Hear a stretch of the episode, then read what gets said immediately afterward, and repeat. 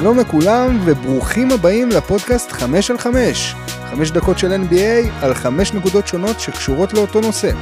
אם גם אתם אוהבים NBA ורוצים תוכן ממוקד וענייני, תישארו איתי, אני כבר אשלים לכם את החסר. אז מה היום על הפרק? היום אני אדבר על הלייקרס, הווריורס ואפילו על מסיבה. איך זה קשור? תישארו איתי ותגלו. מתחילים.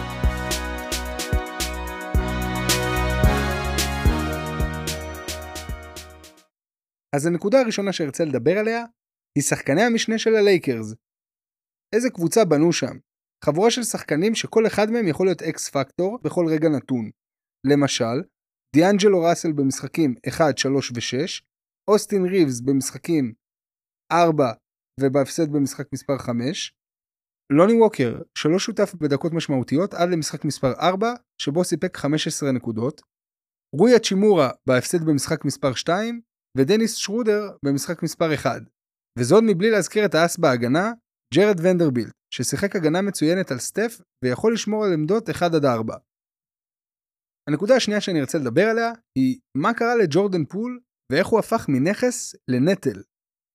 התצוגות של פול בפלייאוף הקודם נתנו לו את הכינוי Poole Party, משום שהוא קלע כמעט 20 נקודות למשחק והיה תענוג לצפייה, סטף קרי לעניים.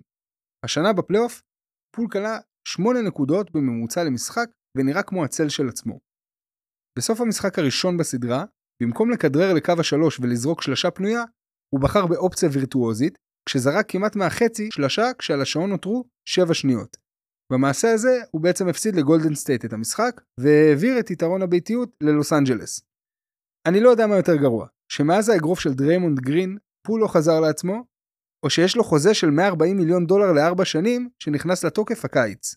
לא בריכה, ובטח שלא מסיבה. הנקודה השלישית שאני רוצה לדבר עליה היא מה קרה לקליי תומפסון.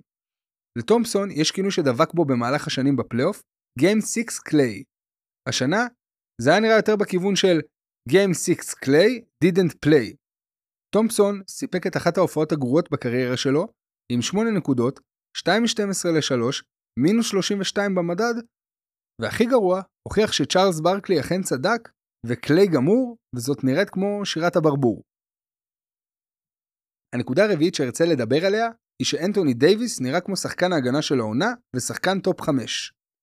דייוויס, שנראה כמו שחזור של הגרסה שלו בבועה, היה טוב בחילופים בהגנה, שלט בריבאונד עם שני משחקים של 20 כדורים חוזרים, חסם מעל שתי חסימות למשחק, והעניש את גרין ולוני הקטנים ממנו בהרבה.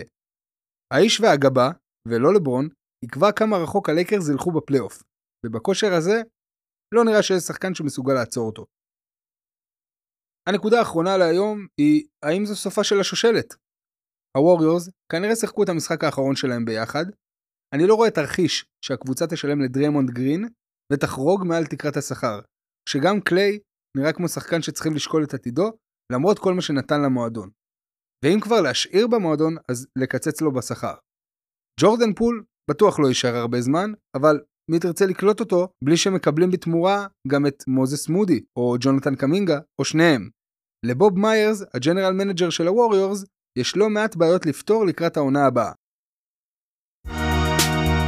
תודה שהאזנתם, עד כאן להיום ב-5 על 5, אני הייתי דקל סלמון, שיהיה לכם יום נפלא, להתראות.